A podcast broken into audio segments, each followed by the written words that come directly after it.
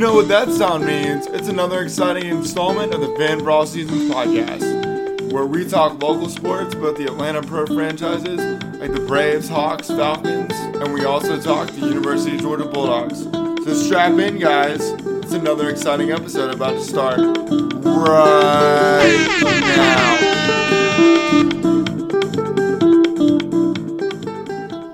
What up, podcast land? This is your host, Jamin Joe with the Fan for All Seasons podcast.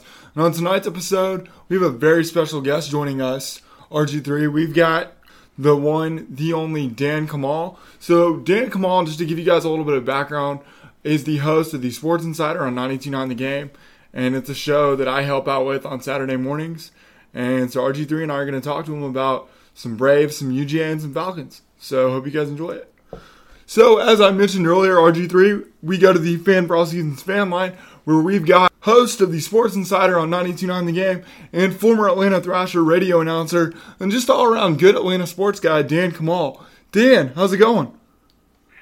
Jam and Joe Colleen, it's going okay, my friend. How you doing? Doing well, doing well. Are you uh, are you ready to talk uh, some sports with us here? Uh, yeah, why not? All right, sounds great, sounds great. So, Dan, we're going to hit you with uh, a little bit of everything here on the show. And uh, to start out, we're going to go with some uh, some Atlanta Braves baseball here. So, my first question for you, Dan the Braves starting rotation has a mix of veterans and young guys. How do you feel about the 2019 Braves starting rotation as opposed to last October?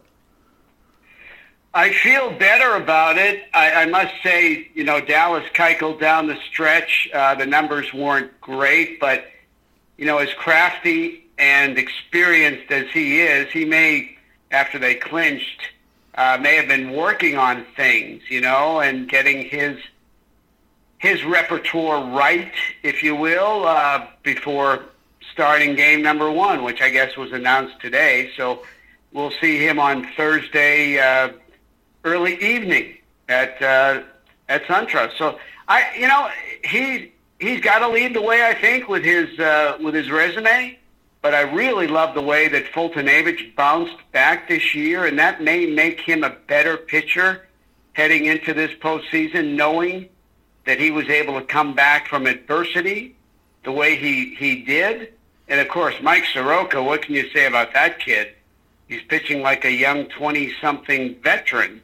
Um, you know, he looks like he's 30 something, uh, the way he's pitched this year. And, you know, Max Fried, what will he give you? Will he start a game in this series? We'll see. Uh, Julio Teheran, tough stretch run for him. What's his role? All remains to be seen, but uh, I do like the starting rotation. I, I give it a solid B. Uh, I love the bullpen as well. Okay. And the bench seems to be deeper than it was a year ago heading into the playoffs. What are your thoughts on the Braves bench? Well, I've got to admit, I liked it better when they uh, when they weren't getting nicked up as uh, regularly as they started to get nicked up. You know, with Enders and Inciarte going down and Charlie Culberson season ending with the fastball to the face, and then Johan Camargo with the the pitch foul foul ball off his knee, which apparently has ended his season as well. So, um, yeah, the, the depth is still pretty good. Uh, I, I liked it better before those guys went down, but I, I do think they have enough of a bench to uh, to go a long way in October. No doubt, no doubt. So, Dan, our final Braves question for you. The Braves are not really known for stealing bases, and the Cardinals are a team that steals a ton of bases. How important will the running game be in this series? Well, you know, it, it, it could come down to a small ball series, although that would be rare, um, especially in today's baseball. But, I mean, I think, you know, if Acuna's healthy, if his groin is uh, is a 100%, and hopefully he's young enough that maybe it is, and obviously he's a threat on the bases. Uh, I mean, a veteran like Markakis has been known to take a base when it's important to do that. He's very crafty at that. Ozzie Albies can run. Dansby Swanson can certainly run. So yeah, the Cardinals may be known a little bit more for that, but I like the Braves' aggressiveness on the base paths and their collective speed. I really do. All right, Dan. So we're going to transition to a little UGA football here. My first question for you What were your thoughts on the Georgia Notre Dame game from two weeks ago? Well, you're always happy with a win, right? And especially against a, a ranked team. So that's number one. I, I will say I, I think some of the criticism about the conservatism of the offense are justified. I would like to see Jake Fromm. Jake Fromm, to me, looks like he's trying to bust out and be the quarterback that he can be. Sometimes you see it. I don't think you see it enough. Now I know they're going to going to try to stand by that offensive line and let that offensive line wear down uh, their defensive counterparts uh, because they can, because they're huge and they're talented, and the running backs come at you in waves. But man, I wouldn't mean, I wouldn't mind seeing more uh, playmakers like George Pickens uh, doing some dances uh, out there deep in the uh, defensive backfield. So I think a little too conservative right now, but maybe they're about to bust out. Let's hope so, Dan. Let's hope so. And Georgia's defense will be facing its former offensive coordinator this weekend, uh, Jim Chaney. How do you expect the UGA defense to react against the Tennessee offense? Wow. Um, man, if this isn't a blowout, I mean, if Tennessee scores more than 10 points, I'll be shocked. I mean, Tennessee's having a season I don't think anybody expected to see. I, I don't think anybody picked Tennessee to be in the top 10 or 15, but this has been a bit of a debacle so far, unfortunately, for Tennessee. So I, I don't, I really don't, I really don't see this as a major test. Um, you know, I'm looking at a 42 to 10 kind of score. So I think the defensive test will come further down the road. I'm looking at November as the real big defensive test for uh, Georgia. Well, let's get into that for a second, Dan. When when you think about Georgia's schedule, what what, what is the toughest game left on Georgia's schedule in your opinion? Is it Auburn? Is it Texas A&M? Uh, either one. I mean, Auburn can be explosive, as can Texas A&M. I think every game week to week. I mean, certainly Kentucky can give you problems, right? Absolutely. South Carolina can surprise you. I mean, look what North Carolina did to Clemson. Mack Brown doing a good job there. So yeah, but you know, on paper, yes, Auburn scares me. Uh, Texas A&M scares me a bit, but you know, I mean, they should handle they should handle business. I, you know, I wouldn't be surprised if Auburn won that game, but I expect UGA to win it. You know, I mean, you know, it's Auburn's uh, obviously a very highly ranked team. Florida, I mean, Florida's playing pretty good football. Right. So uh, there are some tough games along the way. Um, but I think if Georgia, I, I think Georgia's defense is stout. I think the offense needs to to build some more layers and get get more creative. Right. And I think if they do that, and they can explode for some points and not necessarily rely on running teams into a pulp, um, I think they'll be a more rounded uh, championship contender. Right. Absolutely. Absolutely. So, Dan, we're going to transition to the last part of this interview, and that's uh, the Atlanta Falcons. My first Falcons question for you. Uh, the Falcons defense has not been able to stop anyone of late. Do you think it's more about scheme or is it more about talent? I don't know. I've been reading a lot about the Falcons because I think everybody's surprised. It's kind of like Tennessee, but at a different level. You're surprised at the woes that they've experienced so far this year. I think preparation certainly has to be considered as part of the equation. I mean, my goodness, they, I, I think in the first half of games they have trailed something like 71 to 20, and then they've had to try to come back. That's very hard to do at the NFL level. I think their defensive scheme, they leave a lot of space in the defensive backfield, but they don't have as much closing speed back there as you would like to see with that kind of scheme. So uh, they've been burned. You know, obviously they were burned by Tennessee on that big passing play very early in the game. They've been burned a lot by the big play. So I think it's personnel. I think it's a, a collective lack of speed where they need it, and I think it's preparation. If they don't fix that fast, I mean, one and three is going to get really ugly. I'm, I'm hoping. I think the next two games are potentially winnable. Right. Houston and Arizona but you got to do it, right? Exactly, exactly. I'm I'm really looking for Dan Quinn to, to to get the defense going. I mean, I mean, we've seen what he's done in Seattle, like like building those aggressive defenses. I know the loss of Keanu Neal hurt, but but other than that, what what also seems to be the issue with the Falcons' defense, in your opinion? Well, as I said, giving up the big play is is is certainly a factor. They don't get to the quarterback either, Joe. You know, I mean, right. And that that puts pressure on the secondary as well. If you're not getting the quarterback, if you're not creating happy feet uh, with the opposing quarterback, obviously then your secondary is is that much more tested. So, uh, and the linebackers, you know, okay, been good. Grady Jarrett's been good up front right. defensively. Linebackers been okay, I think. Uh, Duke Riley got traded today, so yeah, uh, they're looking for more secondary help. So uh, picked up Cyprien Jonathan Cyprien from the Eagles, I believe. Right. Um, yeah, so I think everybody's got to look in the mirror, starting with Dan Quinn, because that's his defense now.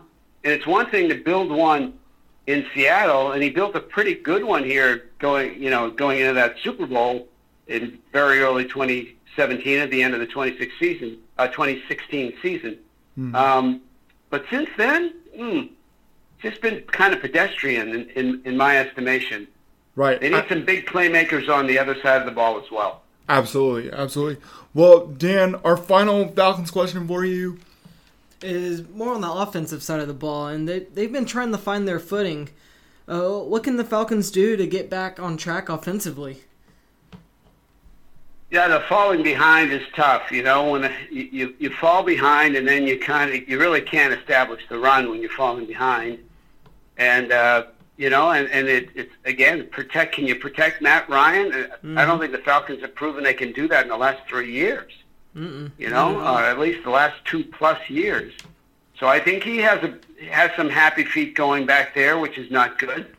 I mean, he's got was it six picks right now, six right. or seven picks. He he does. Um, he that he's six. thrown in a couple of them. Those two passes intended for Luke Stocker this early season.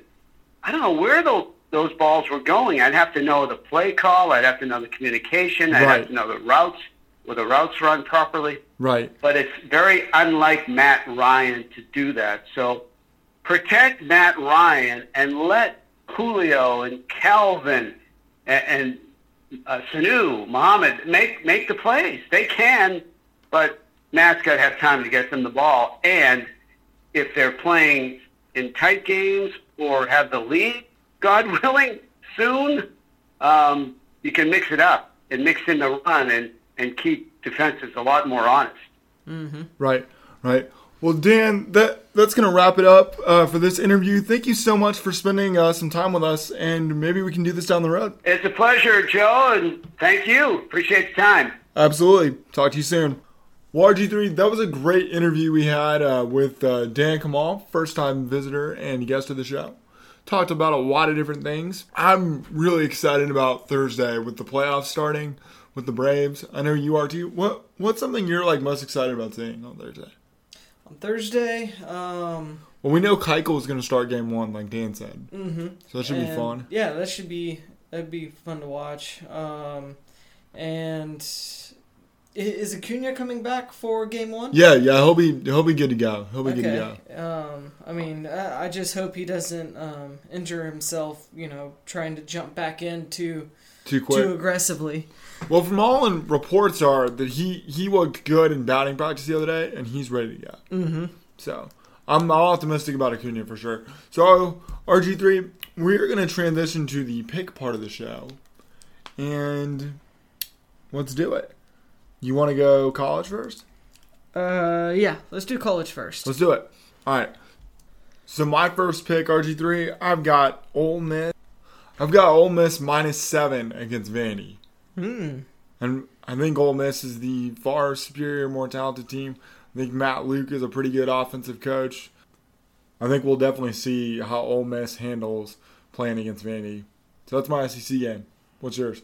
All right. So for me, I don't normally pick my own team, but I have Auburn minus three over Florida. Nice. Um, Auburn's ramping up. Um, they're they're starting to settle into their offense and um, really uh, getting a not a rotation, but just different options and um, really finding their groove.